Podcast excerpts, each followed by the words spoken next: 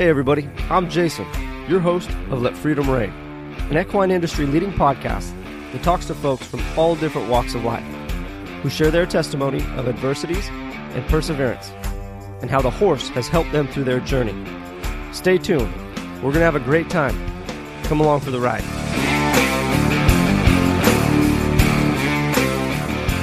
Welcome, everybody, to another week here at Let Freedom Reign podcast. This week, we feature the historic saddle making company, Billy Cook. In this conversation, we sit down with the new owner, Adam Trank, who shares an incredible story of some of his first experiences horseback sitting in a Billy Cook saddle. And all these years later, he finds himself the owner of the genuine Billy Cook Harness and Saddle Company. Throughout the episode, you'll better understand who Adam is, the storied history of Billy Cook, and what Adam has in store for the future of this company.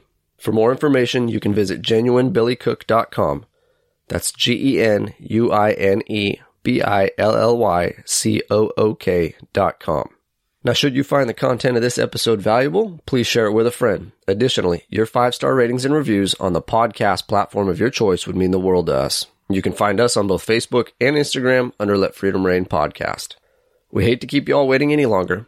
Here is our conversation with the owner of Billy Cook Harness and Saddle Company, Adam Trank. So I bought the Billy Cook Harness and Saddle Company in December uh, from the estate of Billy after he passed away uh, in October of last year.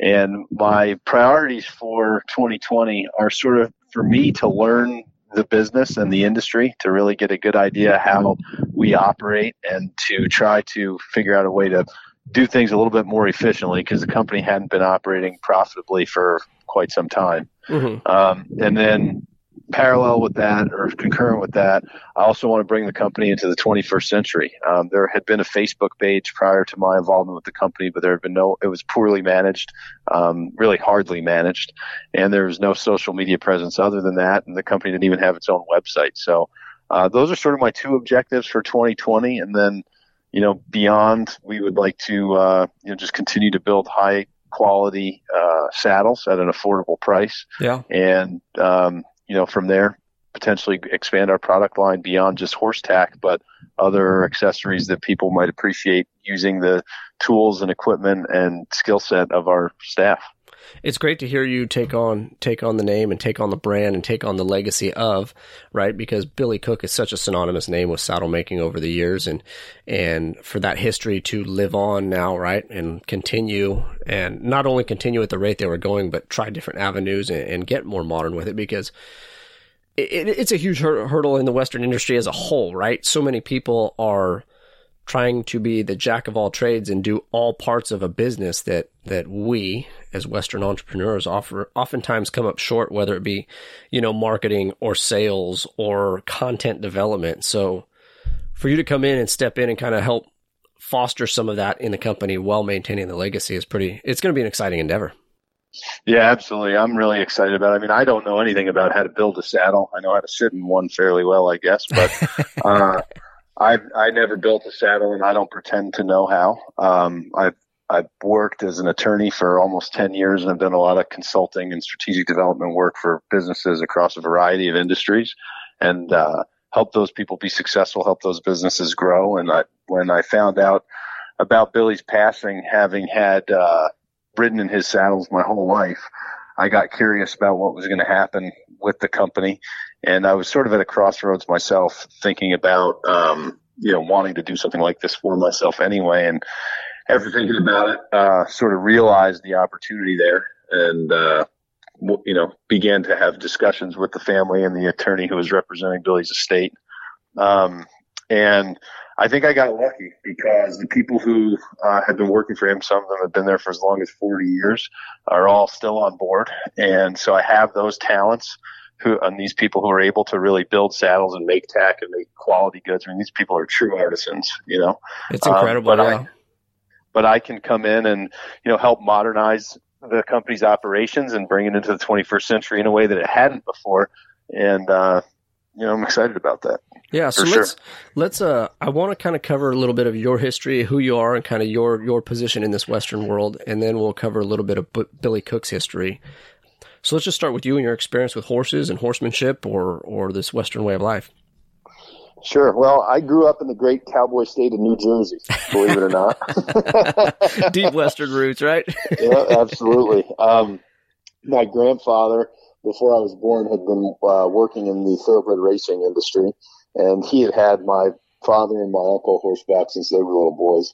And so my family did grow up with horses, even though we were on the East Coast, and uh, just always around it. My when uh, before I was born, the first saddle I ever sat in was a saddle that my grandfather had bought from my dad. He actually bought two Billy Cook saddles from Billy Cook himself in Greenville, Texas in 1975. Oh, that's awesome. And so I remember as a little kid, you know, sitting in front of my dad's lap with that big old horn on those old Billy Cook ropers. It's like Yeah. about the size of a dinner plate. And I remember Billy Cook, Greenville, Texas on that horn. So, I mean, that's sort of how I got my start. Cut, fade. I got into, I mean, I always rode, got into high school, started getting into a little bit of trouble with my friends, and uh, my dad decided probably a good idea if I get out of New Jersey for the summers when school's out of session, so I didn't end up in jail. Yeah. And uh, through some of his resources and friends, got me got in touch with a guy named Zane Davis, who had done an apprenticeship with Monty Roberts, who had been in the horse training world for years before that. Yeah. And uh, Zane agreed to take me on. I think more as kind of slave labor than anything else, but he did. He did. Uh, It's all up for interpretation, right? yeah, exactly. Internship, He- slave labor, I don't know. he he did teach me an awful lot about training horses and cowboying and that sort of thing and, and the Western lifestyle that I never would have been exposed to if I hadn't had that experience. And so I learned how to start colts with Zane and uh, then went back home to New Jersey for the next school year and you know ended up going back and doing this apprenticeship thing with him for five more summers. And so I did that until I was uh, through college or, or just about to graduate college, I guess. So Mhm. that last summer after graduation, I only went up for a week because I had to get a job. Um, anyway, making a long story short, horses have sort of always been my passion. Um, it's sort of how I unwind, and I do attribute everything positive uh, that I've ever come across in my life uh, to the work ethic that I picked up just from being around horses and from the uh, dedication and the sort of stick to itiveness that I learned working with horses and being around horses. So uh, that's always been my biggest hobby, and you know, sort of it's the lifestyle that I live. It's funny how some of those early experiences, right, they just kind of, they truly do brand you, right, in the way you kind of take on life. And um, I have a similar history. Uh, started out with my grandfather. My grandfather's a cowboy out of Missouri. Uh, we spent a lot of time when I was a young kid in and around horses and cattle and things of that sort.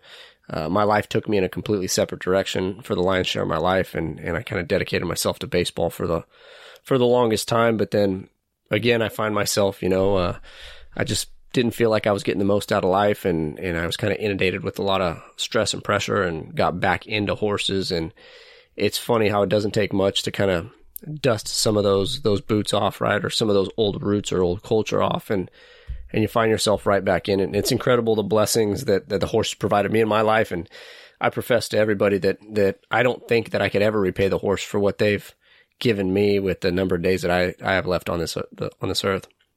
Well, it, it's true. I mean, they teach you a lot of very valuable lessons. Uh, Mhm. You know, the work ethic comes along with it. If you're going to live, be around horses, have them live in your yard, you got to make sure you come home at night so you can feed them, and then you got to wake up early in the morning so you can feed them and clean their pens. And so that sort of gives your life a rhythm, and uh, that's important if you're going to be successful in school or in business or whatever else it is that you're going to do. You sort of have to have that rhythm, and I think you know, when I was going through college and graduate school, that really helped keep my feet on the ground.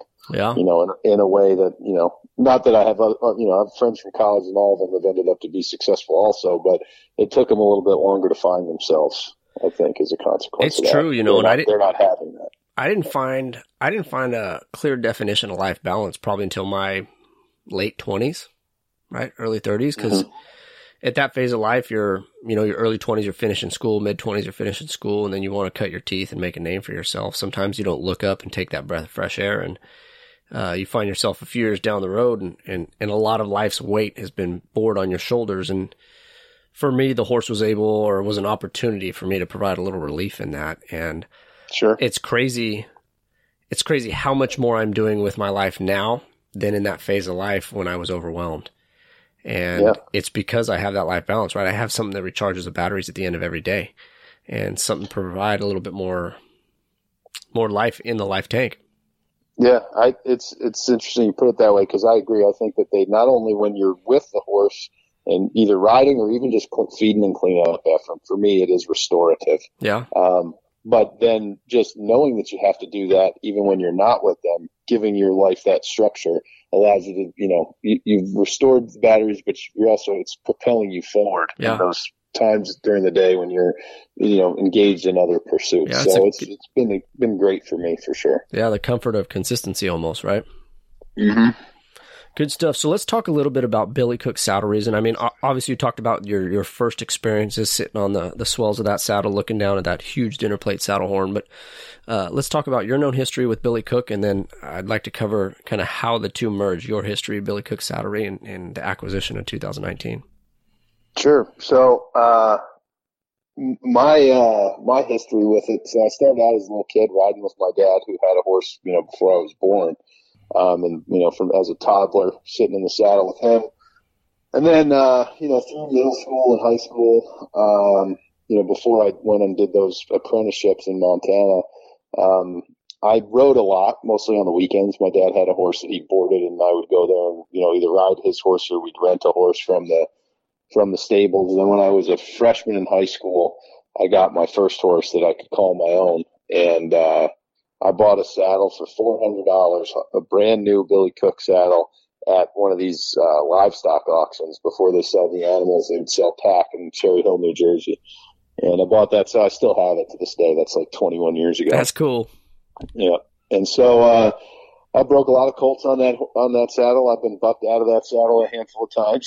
it's, uh, it's it's been there for me. I've got a, I've- I have a couple other rigs that I've accumulated over the years, but um, always just had an affinity for the brand, and Mhm. honestly, didn't know too much about it until six or seven years ago.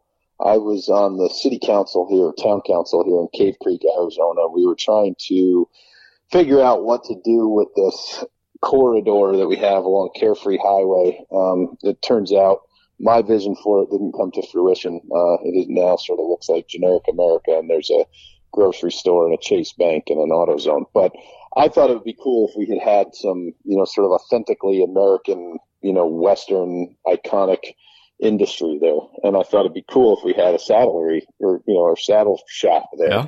So that was my first contact with Billy Cook. I reached out and I spoke to him on the phone and said, you know, would you let, would you be interested in opening up a satellite operation out here in Cave Creek, Arizona? Uh, and he was very gracious, of course, flattered that I had, you know, such an affinity for his products. But, you know, he said, you know, son, I'm old and, you know, I appreciate it, but that's not in the cards for me. Yeah. And that was, that was pretty much the only real conversation I ever had with him one on one. Um, and just when I became aware of his passing, you know, it was just an interesting time in my life. I was sort of looking for something to do with myself in addition to practicing law. Um, I had I had been doing a consulting thing with my family's business on the East Coast, uh, and sort of taking a backseat role in that the summer prior. So uh, there was bandwidth, if you will, for me to want to do something else. Yeah. And when I found out that he passed, I didn't exactly connect the dots immediately. Um, took a couple of weeks for me to re- to to realize, hey, there's an opportunity here. And then I just reached out, got in touch with the attorney who was representing his estate, and kind of the rest is history. It's incredible to see, kind of see things come come full circle, right? How as a young child, some of your first experiences were with a Billy Cook saddle, and here you are now, uh, buying Billy Cook in, in 2019, and and have this new vision of what you would like to instill and and develop in the legacy of. Yeah, no, it's surreal for sure. And uh, you know, my grandfather's still around. He's uh, 90 years old, and you know, he just thinks it's the coolest thing because you know he introduced the brand to the family before Yeah. uh, I was even born. You know, Yeah. eight years before I was born. So, Yeah. in fact, I took my dad and my grandfather and my aunt Abigail. My uncle Jeff passed away uh, a couple years ago, but I took them out to uh, Sulphur, Oklahoma, to see the factory in early February, and uh, that was just such a cool moment. You know, for that to come full circle like that. Yeah, what an experience, right? To to ride the product and see where it's actually produced for so many years. Yep. so many years now. I want to touch on. I know Billy Cook has had the brand itself, right, has had kind of a storied history. And it's interesting now that an attorney ends up acquiring it. But there probably could have been the use or the needed for an attorney very early on that would have saved the Cook family a lot of headache. Let's kind of touch on the story of Billy Cook Saddles and, and kind of some of the challenges that it has faced as a brand over the years. Sure. Well, it started out in 1953. Um, Billy Cook had started out making saddles, you know, as a, as a teenager, and then he ended up in the army. And when he got home from the army, he came home to Texas and he started Billy Cook Saddle Shop in 1953. So he started building saddles, and it wasn't long before he sort of, for lack of a better way to describe it, adopted the uh, the assembly line method to the production saddles, which is something that nobody had ever done before in the saddle making industry. Mm-hmm. You know, for hundreds of years, one man built a saddle from, you know, the after maybe he outsourced the tree, but then one guy would cut the leather, one guy would tool the leather, one guy would sew the skirts, one guy would assemble everything. Yeah. And it was just that same guy who built the saddle from beginning to end. Well, that's not super efficient because if one man working, it's going to take several weeks to put that deal together. Yeah, very much but so. So um, Billy Cook sort of pioneered the production saddle uh, industry, and uh, over many years, he grew that shop to being able to do you know a couple dozen saddles a week with you know dozens of workers. And uh, my understanding is he got involved in the sometime in the 70s after the business was somewhat mature with uh, the Potts, a guy named Bill Potts with Potts Longhorn. And uh, I don't really know the details, and at the time, I don't even know that I was alive yet. But I was certainly very young, if I was. And like I mentioned to you, I I didn't come across this as a business venture until just you know a couple months ago. Mm-hmm, mm-hmm. But uh, my understanding and the history of talking to the family and the people who'd been around is that the company sort of overreached and collapsed. They had uh, built up too much of an infrastructure, and so the uh, the company went under. And so Billy Cook had been building Billy Cook saddles out of Greenville, Texas through the early 80s when this all occurred. And they got into some trouble, had some tax debt and some other issues, and the bank ended up foreclosing on the assets of the what was was the Potts Longhorn saddle company that Billy worked at and built his saddles out of, if you will. Mm-hmm. And I think my understanding again is that, and I could be wrong, but that Billy sort of ran the shop for Potts Longhorn and for the other brands in exchange for having the infrastructure there for him to build his saddles out of there also. Yeah. That was sort of yeah. a loose arrangement. I don't think it was ever papered formally, but um, so anyway, the company ends up going under. It's got this tax debt and some other issues, and the bank forecloses on the assets, and uh, those assets on some piece of paper somewhere uh, indicated the name Billy Cook Saddlery was one of those assets. But there was no, no, never any formal agreement that anybody had the rights to use Billy Cook's name other than Billy Cook himself. So in the late 80s, Billy decides he's going to have a go at it again, and he, uh, you know, I guess not very long, much time passed, maybe a year or two between the time that Potts Longhorn went under and, and was foreclosed on by the bank, you know, all of its assets, and Billy opened up his own shop. And then, uh, 1991, Billy moved his shop from Greenville, Texas to Sulphur, Oklahoma, where it is today. And, uh, you know, just sort of continued doing his thing. I mean, the reasons that he moved to Sulphur, Oklahoma are not necessarily relevant to this particular story. Mm-hmm. At some point in time, the Simco Saddle Company acquired the assets of Potts Longhorn from this bank and then began uh, producing saddles using the name Billy Cook Saddlery, despite it having no affiliation with Billy. And this was a point of some contention to Billy and his family for a long time. And I, one of the things that I got when I took over the company was some old letters, correspondence between Billy's attorney and the attorney of that company.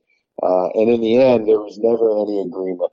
But Billy Cook himself sort of lacked the resources and the sophistication to put an end to the improper use of what I what really is his trademark because in 1991 after moving to Sulphur, Oklahoma, he did register a trademark, federal trademark for himself. So, you know, it's kind of sad because he he had built a brand for, you know, 35, 40 years that somebody else got to capitalize on for much of the last 30 years. And frankly, and I say this, you know, as objectively as possible, the Billy Cook saddlery products that were manufactured by what what ultimately became the Action Company. It's an inferior product. It doesn't use the same quality leather. It's not built by hand with the same degree of care as the actual, you know, genuine Billy Cook products out of Sulphur have been for the last 30 years. And I think that hurt his his image in the uh, in the you know equestrian goods marketplace. But um, you know, we're trying to put an end to that now. Trying to work that out with the Action Company, and uh, you know, we'll see where that all goes. It's interesting because that's kind of been one of the more popular, I guess, talking points when it comes to Billy Cook saddlery, right? Is that whenever you're shopping, you got to make sure it's that genuine Billy Cook. Yep. Right. Because yeah, because of the threat of the counterfeit, and and it's tough because in the saddle market, there's any number of saddle makers and any number of quality of saddles, right? But for him to create such an incredible product and then to be I'm going to use undercut, but there's probably a better word to be undercut by potentially counterfeit product, um, diluting the quality of his name and the quality of his material. You know, it's it is a sad story. It really is. Well, it's a sad story, um, but it's and you know, there's two ways to look at it, right? And I think I try to see the positive in everything. I mean, you know, mimicry is the highest form of flattery. Yeah. And uh, they continued to build. This company bought those assets, out, you know, from from the bank, and they felt like they got a pot of gold that they were able to capitalize on the name Billy Cook because he did have a reputation of such high quality products yeah. um, for yeah. such a long time. Yeah. And you know, while I know that it was a thorn in his side while he was around, just based on speaking to some of the people who'd worked with him for a long time, who continue to work for the company uh, today, and his you know his family and the estate.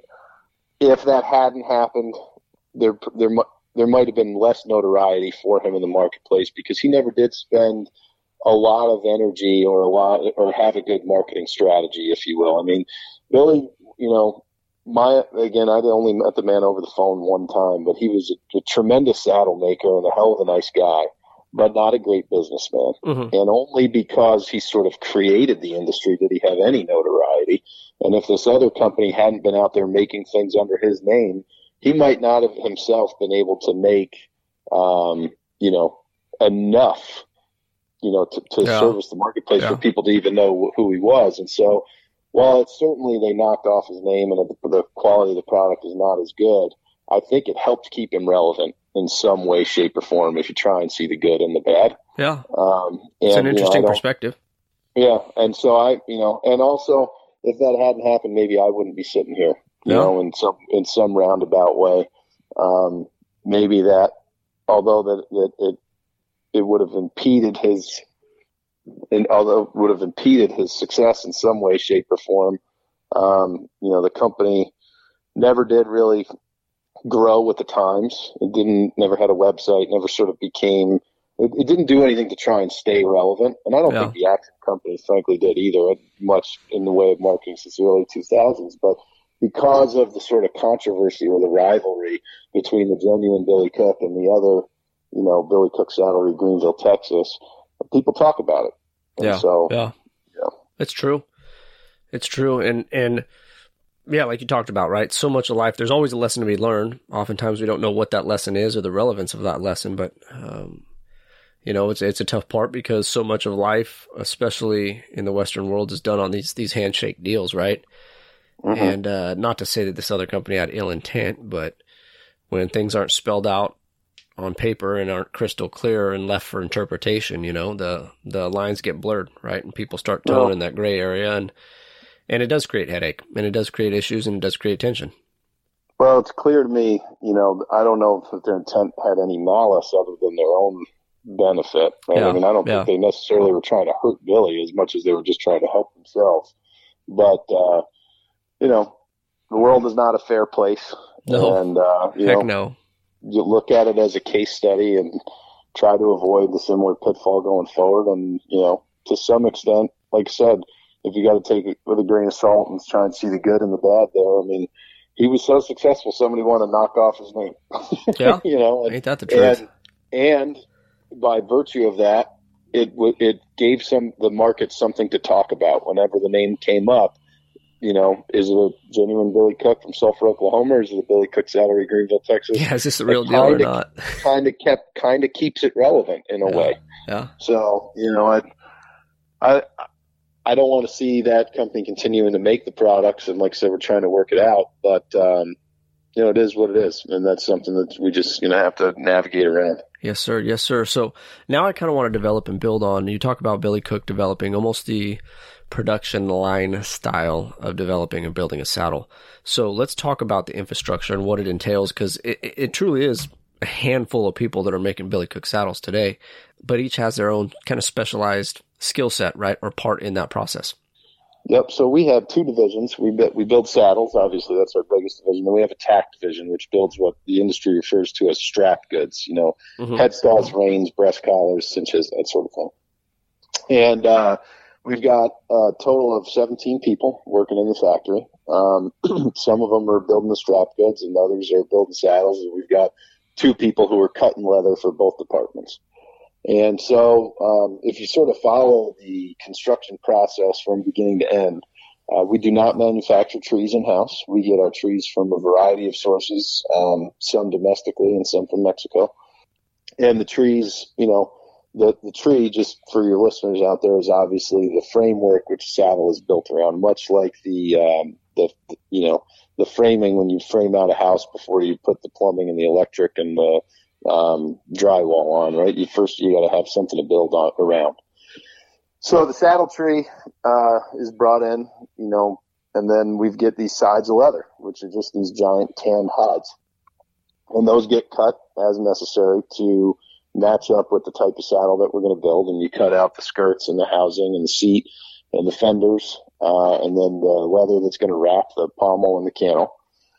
And then uh, those pieces of leather are either are then go to someone who tools them, depending on the type of saddle you're building. That may just be a border stamp, uh, maybe you know quarter stamp, meaning just like sort of the bottom of the fenders and the corners of the, the housing and the skirts, or it could be half or full tooled, and it may be uh, you know basket weave or waffle stamp uh, or barbed wire or you know, we do floral and oak leaf tooling is some stuff that Billy Cook's historically been famous for. I mean, just absolutely beautiful floral tooling coming out of our show, out of our factory and into our showroom.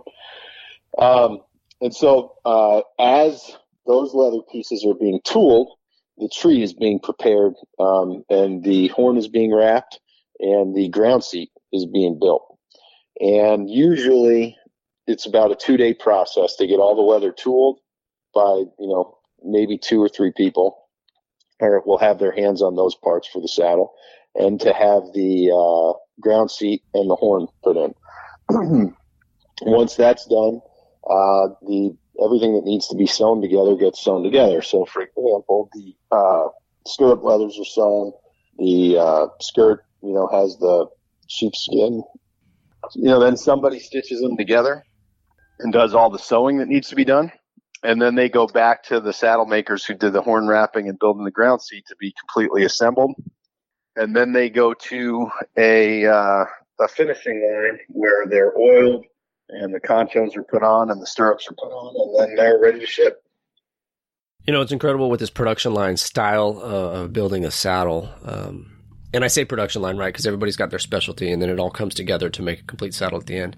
Um, you know, historically, custom saddles take I mean, several months. Some guys have waiting lists that are a year plus, right? So, sure. Uh, for Billy Cook to be able to produce such a quality saddle, right, in, in a relatively uh, quick time frame, uh, is pretty innovative. Not only for the time in which you know he was doing it in the late seventies, eighties, nineties, you know, when he was kind of in his heyday, um, but it's obviously a style that is proven successful today. And and there's not the compromising quality in it than you would think with an assembly line style saddle where they're just hey whatever's got the best rate on a lot of hides let's bring those in. You know you guys are still shopping quality hides and you're still yeah, shopping we, quality material. We do a lot with Hermann Oak leather yeah, which is some of the, the best leather yep some of the best leather that, that you can find in the world frankly. Mm-hmm. uh, it's all tanned right here in the united states. I think it's in st louis missouri i think i, I believe so. um, anyway and we ju- we just try to use the highest quality products uh, that we can, and we try and deliver, you know, a product at an, a, finished product at an affordable price for people. Um, every nobody in our line, you know, in our factory is dispensable. Everybody sort of has their job, and everybody who works there to this day was trained by Billy Cook himself. And what's interesting is, is this industry evolved. You know, he sort of was the father of this industry. Billy was, and like I said, he was he had a reputation for being a heck of a saddle builder and a really nice guy, but not a great businessman. He trained up literally dozens of people in this method who would actually had worked with him over the years, 60s, 70s, 80s, 90s. And those folks have now gone out and are, you know, running saddle companies that are the competing brands out there.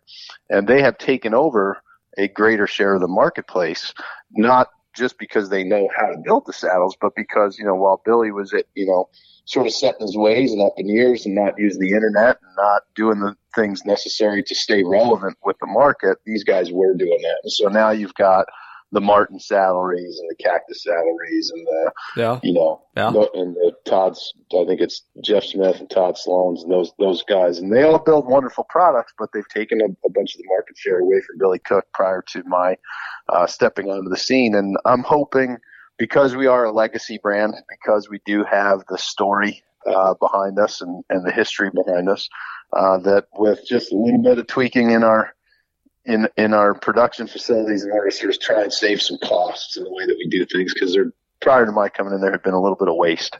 Yeah. Um, yeah. and just you know trying to recover.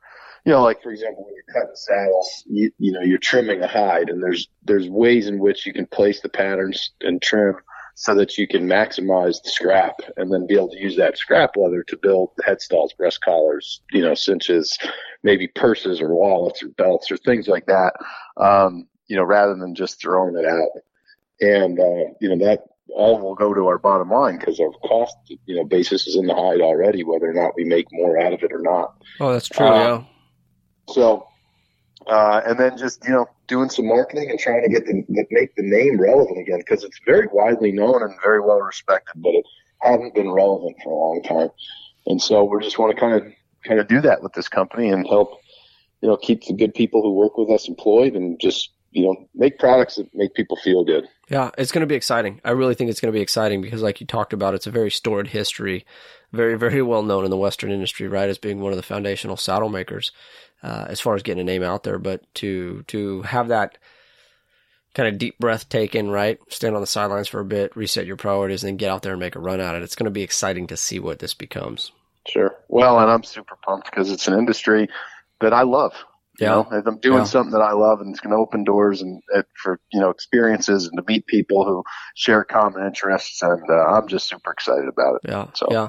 So earlier you talked about, uh, earlier in your story, you talked about kind of the acquisition of Billy Cook was something that you did for you. Where were you at? Why was there a need for you to kind of reinvest in yourself per se, or, or maybe take on a new challenge or a new endeavor in your regard? Well, I mentioned uh, my grandfather's 90 and I mentioned that I had been working for with my family for some number of years, probably almost six years, uh, until last June, pretty closely. Um, when Bill de Blasio was elected mayor of New York, I found myself uh, having just gotten voted out of office on the town council in Cave Creek and running, uh, working as a, a, an associate of the law office in Arizona. And um, after getting off the council, I kind of had some some more spare time, if you will, some bandwidth that had opened up. And my grandfather was up against a problem with this um, De Blasio character getting elected mayor because it had gone from Bloomberg, who was a very um, pro-business administration, to De Blasio, who's sort of clamping down on things. And so uh, I helped my family out and got very involved in the business. And then over a period of a couple of years, uh, there were some differences of opinions, and it became clear to me that I was really investing in something, even though it was my family's, it wasn't mine.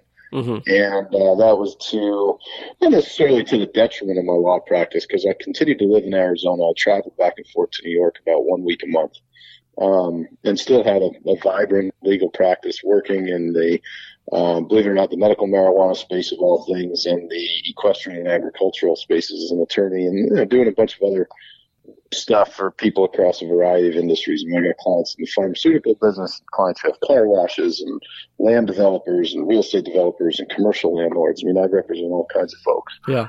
But, um, you know, again, you that was sort of, it's a career, but it's not, it wasn't, I wasn't building something for myself, Mm-hmm. if that makes sense. I was Mhm. always, I was putting in my, all of my energies into other people being successful.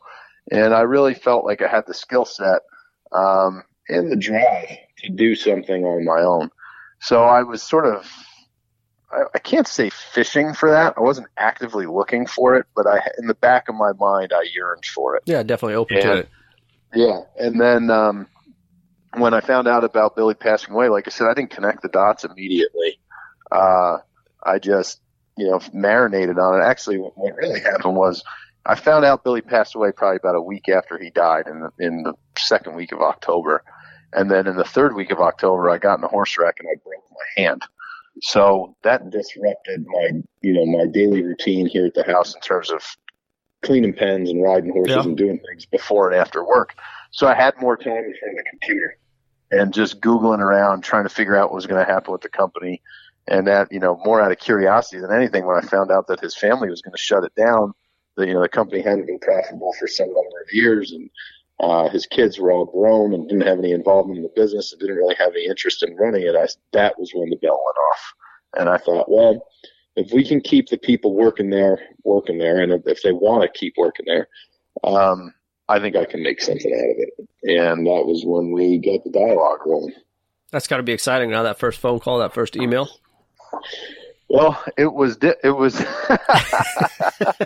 I'll never forget it. So God bless her. I work very closely now with a woman named Ginger Cornell, who's been Billy's CFO for like 30 years. And that was my first call was to her. It took me, it took me like almost two weeks to get a hold of her. I spoke to her for the first time in, I think it was early November. And I called her up and I told her what my thoughts were.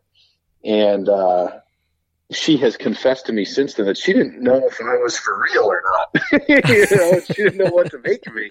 So she told me she'd get back to me, and then she never did. But Yeah. one thing you got to know about me is, you know, I don't have any quit in me, and I, when I get an idea in my head, I pursue it till it's dead. So Yeah.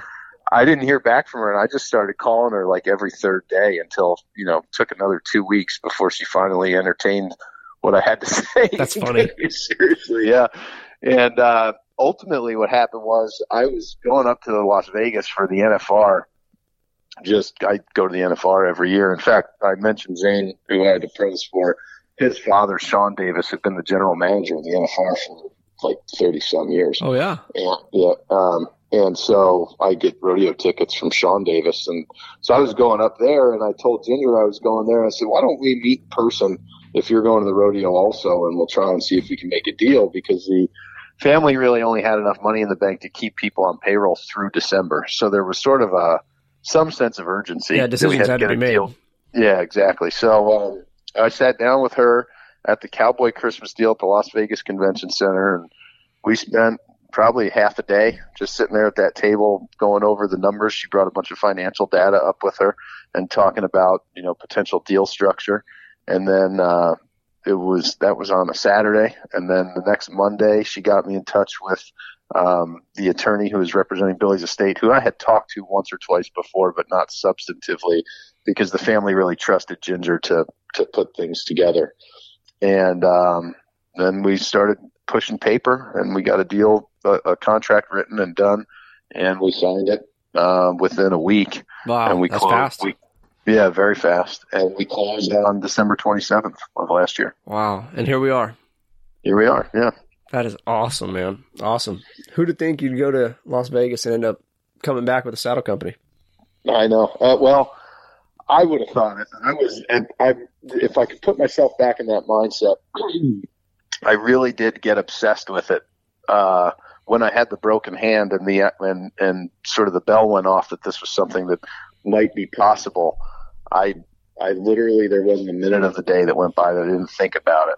And you know, I ended up putting together like a vision board where I was cutting out pictures of things and you know, just literally. I mean, it, for lack of it was it was a, a healthy obsession. It Yeah, was not unhealthy, but it was like you know, how can we make this work? How can we structure this so that it's good for Billy's family? How can we make sure that we don't have to, you know, shrink the payroll? Uh, how much money are we going to need to do this? I mean, I was just always, you know, as if I had taken on a big uh, project for a client. Um, I just dove right in, and uh, it so far is working out good. I mean, if it wasn't for the coronavirus, I think we'd we'd be rocking and rolling right yeah, now. Say, that's put almost everybody on hold, man. That's ridiculous. Yeah, I understand why, but it's uh it's tough. Yeah. It is, yeah. I mean, the only solace that I take in that is it's affecting everybody, and I'm not, you know, I'm not a quitter. I'm not going to Yeah, let it get me yeah. down.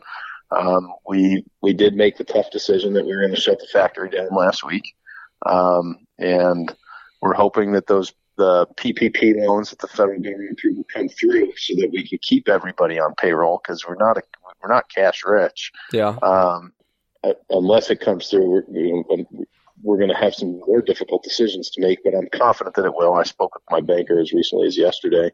And uh, if those loans come through, we'll keep everybody on payroll even though they're not working. And we'll get them back to work as soon as we can. And we've got orders to fill. We've got saddles to make, you know. That's So- awesome. What a, what a blessing, though. In all honesty, right, to keep keep people's paychecks showing up, and and I know the production's not there on the backside, but this is you know like you talked about, right? This is unforeseen circumstance for everybody in the world, and this Yep. is new to everybody, and it's foreign to everybody, and we're all facing our own challenges uh, in different regards or different levels, but. Uh, how incredible to have that opportunity to have a little little money set aside, and you know maybe get some loans coming in to help help fund these paychecks for a while, and and I think like I've I've used the time to kind of reset, right? And place some Sure. emphasis on priorities and, and kind of develop some of the structure as far as what the plan's going to be the rest of the year. Um, and we'll make a run at it, you know, and, and, and it's funny you talk about, you know, sitting out with a broken hand and starting to develop this fascination with, with, uh, acquiring this, this company, but it's just a testament to if you if you make something a priority in your life, right, and you start considering all vested interests and motivations for all parties, and, and you're doing so with good intent, right, there's not much that that is impossible to do. No, I, I'm a firm believer that uh, you know anything that is feasible can be done. It's just a function of whether or not you're willing to put in the effort to get it done. No, I, I joke with people all the time. I say if, if there's a will, there's a way. But it's true. If you want to make it happen, make it happen. It's going to take hard work, and it's probably going to take exceptional work, work that you're either not willing to do or the majority of people aren't willing to do. It's going to Sure. take some creativity. It's going to take some funding, but um, if you want it, Well, go I get it. right? I think that honestly comes from, at least in, in me, it comes from my experience working with horses. I mean, you can't get excited, Yeah. right? Yeah. You can't get let your emotions get the better of you. You cannot ever contemplate defeat because the minute that you begin to even consider that it's possible that you that you're going to be defeated, you will be. yeah. You know, horses are incredibly intuitive. Um, they can read your energy better than you know. They probably know what you're feeling better than you do Yeah. you know and uh and they they're incredibly fast to act so you have to become a master of your emotions and uh you have to be you know able to see the forest through the trees as they say uh when when you're working with horses. And so i've adapted that skill set uh to my work as an attorney and to pursuing this endeavor. Um you know just what's my main objective here and stay calm until i get it done. And then i read a great quote uh recently again. So it wasn't the first time I had seen it, but it was approach something as approach something like you only have 15 minutes and it'll take all day. Approach something like you have all day and it'll only take 15 minutes. It's true. It's you true. know, so and I remember uh, I don't remember whose quote that was, but I heard Al Dunning, uh, who's a horse trainer and a clinician. Yeah. He one time said, uh, "Take the time it takes, so it doesn't take more time." Yeah. right? And so these are sort of horse training quotes, but I sort of you apply that to how I approach this Billy Cook thing. You know, I just was willing to grind it out and to get it done and to do whatever it took to get there. And uh, you know, hopefully it will pay off for me. For the moment, it's not spitting out any gold coins, but it's an incredibly gratifying exercise. Uh, and I remain very excited about it. And, uh, you know, the money will come. It's not all about the money. Like I said, horses are my passion and I'm getting to meet some really cool people. I'm shit. I'm talking to you. You know, No, it's cool. It's Um, it's it's uh it's gonna it's gonna be fun ride. It just goes to show with all this, uh, you touch on some great points, right? One, one I want to touch on is emotional overinvestment. Um, I used to, I learned it being an athlete growing up, right? You watch these guys that get so fired up because they made an exceptional player. They get so down because they failed themselves. And I always used to think, uh, I played baseball and, and I pitched the lion's share of my career. And I always used to think to myself, if I can get a hitter to think, good or bad, if I can get him to think, I just won because right. all that time that you spent thinking is time that you're not spending trying to pick up whatever pitch I'm throwing, right? And right. and I've carried that through the lion's share of my life that you can't get too high, you can't get too low. Uh, victories are great.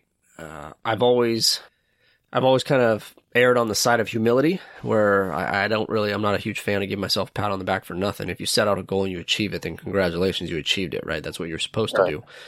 Now being a little older, I wish I would have celebrated some some more of those victories, maybe a little more, but you know, in, in baseball, it is a game of failure. You know, you look at, you, get three hits out of 10 at bats, right? You're going to make, make a run at a Hall of Fame career, right? That's a commendable career. Well, that means you've technically failed seven times out sure. of those 10. And, uh, baseball being a game of failure taught me that, hey, you know, you didn't get it this time, but the most important pitch is the next one, right? So put all your energy, put all your focus into that. And, just take things one, one day at a time. So I, I, do try to stress to people, especially in working with horses, but in life in general, right? The, the emotional overinvestment will expend more energy and you will lose more ground than if you try to stay as level headed as possible. But in that pursuit, you really, really, really have to be conscientious of your emotional awareness, right? And you have to peel back those layers and you've got to be willing to take on what might not have been viewed as a success, you know, as far as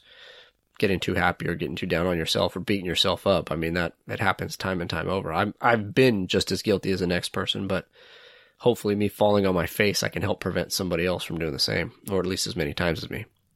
Yeah, well, you do your part and pass those lessons yeah. along, but uh I you know, I think that's part of what makes life fun and exciting and I I'm 36 years old now yeah. and I've done I've done a lot of things. Never been somebody who said no to any experience really. I mean, in, in business and then working in the law, um, I don't shy away from anything.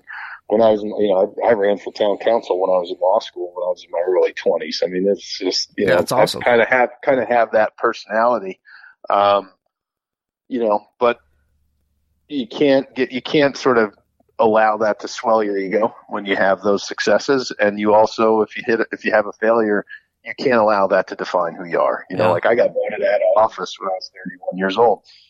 Okay, on to the next thing. You yeah. know what I mean? Like Great, it was fun. It. I lo- I learned a lot, and the people have spoken, and you know, you just can't take these things personally. Yeah. Um, and I, I, which is hard to do, though. It's very hard to do to well, separate yourself. I, exactly. That's where I was going. I mean, at 36 years old, it's easy now, yeah. to, or easier yeah. to see that. Um, in the moment, then you know, there wasn't a lot of smell the roses moments, as you say. You wish you'd uh, taken the time to celebrate some of those victories more. I think I was too concerned with what people thought of me. You know, and part of that was my drive, right? So it was, you know, what people thought of me was motivating me to do these things and take these chances and, and which created the opportunities and gave me these successes. But I also, you know, the highs were high and the lows were low. And now I, you know, I'm at that point where like I just kind of want to do the things that make me happy, that are sort of, uh, you know, more in line with who I am as a person and the things that I like to do that are, you know, intrinsically gratifying, not because of what anybody else thinks or ne- even necessarily because of the money that it pays me. I mean, obviously we're going to be able to pay our bills and we're going to eat, and I want to be able to afford to keep my horses and you know go out to dinner once in a while. But yeah. it's just more about having some fun. Like I said, yeah. I've, uh, the Billy Cook saddles gave me a lot of really great memories, and you know, I'm, I'm very lucky that I still have my father and my grandfather around, and you know, my mom's around too, but she wasn't all too involved with the horses when I was a kid. Um, I'm very lucky to have them, uh, but uh, my uncle Jeff is gone, and uh, you know, riding Billy Cooks with him was always, you know, we would joke around. And he would say, you know, the look is Billy Cook and things like this. you know, yeah. So like, I want to make a product that people are able to build good memories around and that makes me feel good. And so, you know, if we can be successful, it's, you know, my definition of success is not just being profitable. Yeah. You know, it's, it's continuing to make those things and, you know, helping to, uh, perpetuate not only Billy's legacy, but sort of the, Western equestrian lifestyle, which is also we can't take that for granted. I don't think it's true. You know, and a lot of people panic about it being a dying dying legacy or a dying culture. I don't think that's true one single bit. Uh, I think we just need to spend more time focusing on us as an industry and us as a whole and us as a culture, right? Sure. And kind of like you talked about with Billy Cook, right? Not necessarily being up with the times because uh, when you're out working horses, you're out working cattle, you don't have time to be on Facebook. I mean, I get it all the time. How come you don't have more pictures of you and your horse? Well, if I'm riding my horse, I'm riding my horse. I'm not concerned with an Instagram post or, or what my next tweet is going to be. Sure. but yeah, me neither. right. But I think I think representative of the Western industry, we might need to let people in a little bit more in that regard, right? As far as, you know, internet business and, and social media presence and content development. I, we are short in that, in that vein, but, uh, now we have every opportunity in the world. I mean, heck, this podcast is, is developed with a handful of equipment and probably less money than people think. Yeah, well, you're doing a great job, and it's important to get the message out there. And it's an opportunity for people to connect. And the one thing I think that a lot of us, especially you know who ride horses and who haul horses and uh, who live in rural areas, we got time to listen to podcasts when we yeah. drive. I mean, my, yeah. my, right now I'm working from home with the coronavirus and all that going on in the world, but uh, my drive to work is 45 minutes if there's no traffic, and it's yeah. longer if there is traffic because I got to live in a place where I can keep horses in my backyard, and my office is uh, you know downtown in Scottsdale. Yeah. Yeah. So beautiful town, by uh, the way. thank you. Thank you. Yeah. So this, is, but this, you know, gives people the opportunity to connect. So I think it's a really cool thing that you're doing. Heck yeah. Well, I appreciate your support in all this. And before we get towards the, the end, I want to talk about your influence with Billy Cook. I know you talked about earlier, I, this is before uh, recording. You have some visions for the direction of the company and, and maybe some other endeavors you want to pursue. And if you don't mind sharing those, let's cover that now. Yeah, absolutely. So, I always want to make, you know, sort of our core product lineup, which is going to be our saddles and our tack. And we are always going to be a saddle company as long as I'm around, you know. Um, like I said, I, that, that is my only hobby really is my horses. I don't really do anything else in my free time. Not that I have a ton of free time. but, Ain't that you know, the truth, right? Right. But, but I really, I mean, I, my girlfriend lives with me and she keeps a horse here. And, you know, whenever we're not working, we're riding. And I try to ride a horse at least once a day. You know, we got seven animals in the yard and try to get at least every one of them, or I try to get every one of them ridden, you know, at least once a week. So, yeah. um, you know, that's my thing. But I also recognize that horses are not everybody's thing. And that people in our country, and you know, and I again, I grew up back east. And I spent a lot of time back in New York. Um, people are hungering for something authentically American, and I actually feel like that's part of what you know Donald Trump's success as a politician has been. Uh, and they don't, from a consumer goods standpoint, I don't think they have that. I think that there's a, a gaping void there. I mean, there is to some degree. There's you know Ralph Lauren, right? But yeah. uh, there's not something that's like classy and captures the spirit of America in the way in which I think we might be able to do with the Billy Cook brand. And where I'm going with that is, if you'll indulge me for a second, my mom, um, when I was growing up, she worked in high end retail and she sold all these expensive European brands. And the ones I'm going to name, Hermes, uh, Gucci, Fendi, uh, and Carolina Herrera, to name a few, those all started out as saddle companies before they started making handbags and wallets and you know I guess some fancy shoes and clothes now too even. Um, before they they they rolled out those products they were making saddles you know in the late 1800s early 1900s and we don't have a brand in the United States that you know is a heritage brand or is a legacy brand that started out making saddles before it started making things that people, you know, in suburban areas or in urban yeah, areas yeah, right. appreciate, such as wallets and handbags and things. And, and the truth is, everybody in America carries either a purse or a wallet right? I mean, I, I, don't know. I don't have any friends who don't have wallets, and I don't know any women who don't have a purse or a wallet or both, right? Um, but they're not making. There's not the opportunity to own one that sort of relates back to our heritage and our culture. And, uh, you know, I think that we can fill that void. I think that Billy Cook, we have the, the talented artisans who are able to tool the leather. We've got the sewing machines. Um, all we need is a little bit of creativity and, uh, hopefully, you know, for business to be strong enough that we can afford to add, uh, some hours to the schedule so we can sort of play around with those things and and um, try and develop some products that I think will have a broader appeal than just the equestrian community. And I think that's a, that'll be a good business move for us. Um, we'll be able to make more of these things and sell to more people because, like I said, everybody carries either a wallet or a purse. Not everybody needs a saddle. Yeah, and I think and it's so, great. first and foremost, why not? Right? If you're going to go dream big, you might as well. Yeah, you don't know unless you try, but I think it also touches on a little bit safer business practice. And, and you look at a lot of folks that just get so one dimensional in their income that when that is cut off, and this COVID response and quarantine is a perfect example, right? When that income is, is cut off, these people are stuck. You know, and why not diversify the income a little bit, diversify the market, diversify the consumers for that exact reason that, you know, hey, you might take a take a, a, a back step to saddle sales for a little bit, right? The market falls off, whatever happens, you know, but you have sure. whatever collection, whether it be pushing more of the strap uh, strap leather goods or pushing the handbags or whatever the the next venture might be. I think it offers you a little bit better security in the long run from a just from a business practice standpoint. Yeah, diverse, diversify your income stream. Yeah, you know, and so and I think we I think we have what it takes to do that, and I'm excited about being able to do that. Um, like I said, I, I think people really are truly hungry for something that's authentically American, even before coronavirus and the whole issue with things being manufactured in China. I think that people just really they want that. They they need that, and it's not out there. Yeah. And uh, I don't see why not. And I think we can offer that to them. Um, and I think that the narrative behind our brand, the story of Billy Cook and how he pioneered this industry, and um, you know how he did have you know, some battles along the way and scrapes and bruises and still managed to hang on to the business and, and operate it up until the day he died. I think that really does lend itself to, um, a strong presence. Um, and the, and the, product, you know, when people look at the maker's mark, there's that story behind it. Yeah. I, I think that they'll appreciate they'll the like history. So absolutely. I haven't, haven't had the chance to roll that out yet. Um, like I said, I think the first year is sort of focusing on the fundamentals of the business, but that's my vision for it. I'd like to take it in that direction, you know, sooner than later. I think it's cool. I think it's really exciting. So, I think it's great. I think it's much needed. Thank you.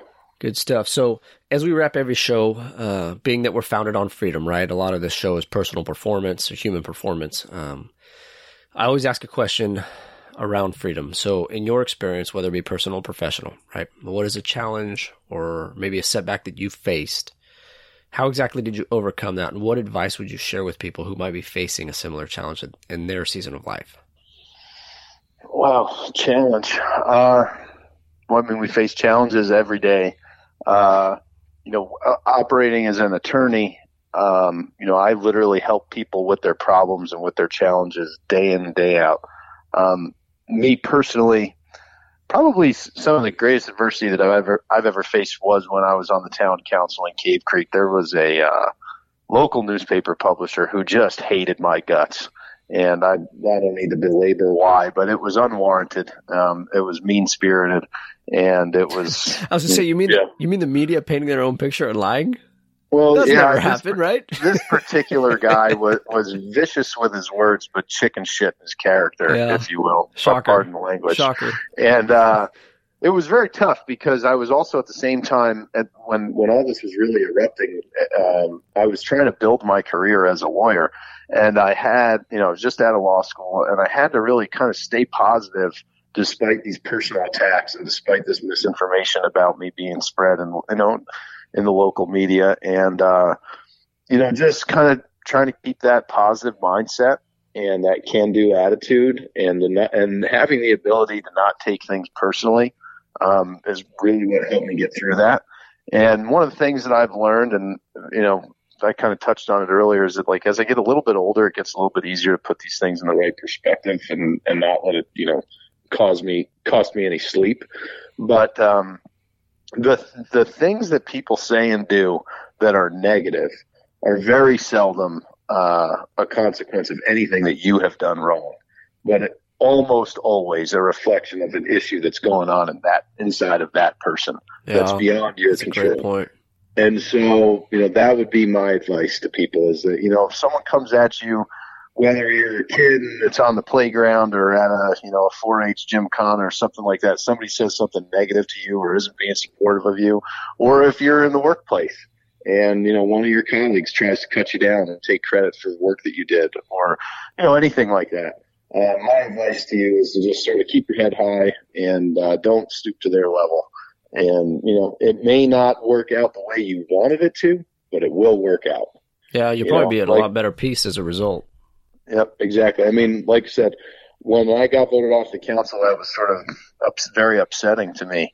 Um, but I carried on, and new and better opportunities emerged almost immediately thereafter. And I don't miss it for a minute, you know. And um, I think my career has definitely benefited from it because all of the energy and attention that I had been putting into that uh, was now able to you know, put into, you know, sort of growing my practice and serving my clients better. And I, I had developed some skill sets with that experience, but, uh, wasn't really deploying them in a way that was financially beneficial. Yeah. So, um, you know, just whatever somebody's doing that's negative or nasty, you know, just don't take it personally and then always try and take sort of the good with the bad. Like so I tell about- people consider the source, right? Consider the source because you don't know what they're going through, and and I had that same experience. You know, when I was younger, I used to take it personally like you did, and it wasn't until later on that uh I had that awareness to think, all right, well, what is going on between their ears Yep. that is making them think that this is a reasonable ba- way to respond? You know.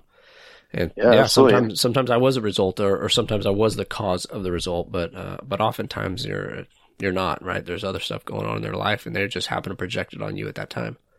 Totally, totally. And and then I guess as long as we're on the subject of adversity and how we get through it, uh, this coronavirus thing is really crazy. It is. crazy. It is. and uh, It is. you know, I just engage. In, you know, I'm talking to you because of this new venture, and I sunk you know most of my money into this thing.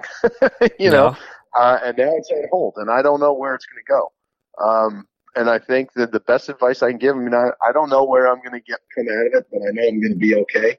Uh, I hope that the business is going to be successful, and that, that again, that doesn't just mean financially successful, although that is a big piece of it. Um, and I just remain confident of that because I'm not letting the negativity take over. I'm Yeah. not afraid. Um, I'm doing taking whatever necessary precautions are. My dad is out here in Arizona. He's you know in his mid to late 60s, so I'm taking whatever precautions that I need to do when I go out, so that when I see him, I don't get him sick.